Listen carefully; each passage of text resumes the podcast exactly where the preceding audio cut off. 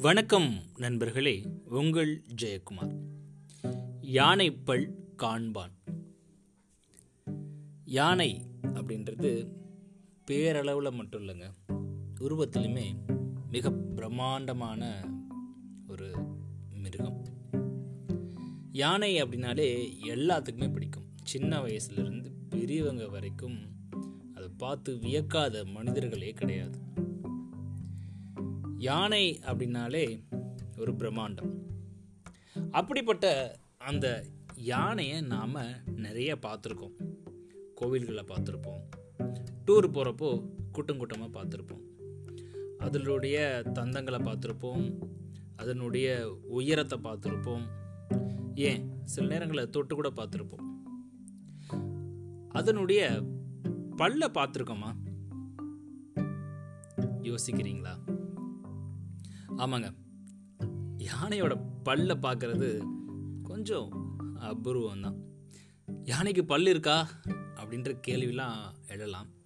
யானைக்கு பல் இருக்குங்க. மொத்தம் நாலு பல் இருக்கு. மேல் தாடையில் இரண்டு பல் கீழ்த்தாடையில் இரண்டு பல். கிட்டத்தட்ட நல்ல வளர்ந்த யானையுடைய ஒரு பல் மட்டுமே கிட்டத்தட்ட மூணு கிலோ வரைக்கும் இருக்குமா. என்னுடைய சின்ன வயசில் என்னுடைய தாத்தா வீட்டில் அந்த பல்லை நான் பார்த்துருக்கேன். அதை நான் தூக்கியும் பார்த்துருக்கேன். நல்லா வெயிட்டாக இருக்குங்க.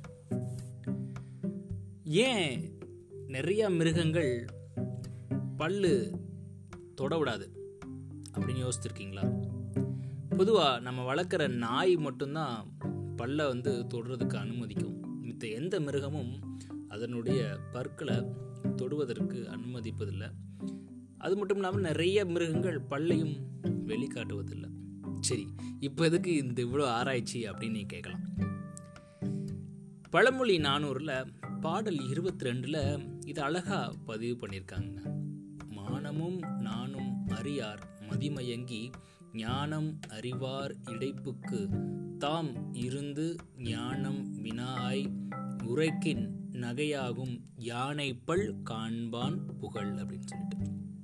இதோட கருத்து என்னன்னு கேட்டீங்க அப்படின்னா கற்றார் அறிவின் திறனை கல்லார் அறிய முயலுதல் நகைப்பிற்கு சமமாகும் அப்படின்னு சொல்லி சொல்கிறாங்க அதாவது நிறைய நூல்களை படித்து கற்றறிந்த இந்த கற்றவரும் எதுவுமே படிக்காத இந்த கல்லாதவர்களும் தான் கற்றார் போல அந்த உடையணிந்து அவங்க கூட சரிக்கு சமமாக நிற்கிறது அப்படின்றது யானையோட பல்ல பார்க்கறதுக்கு சமம். அப்படிப்பட்ட நகைச்சுவையான உணர்வு அப்படின்னு இந்த பழமொழி நம்மளுக்கு ரொம்ப அழகாக எடுத்துரைக்குது.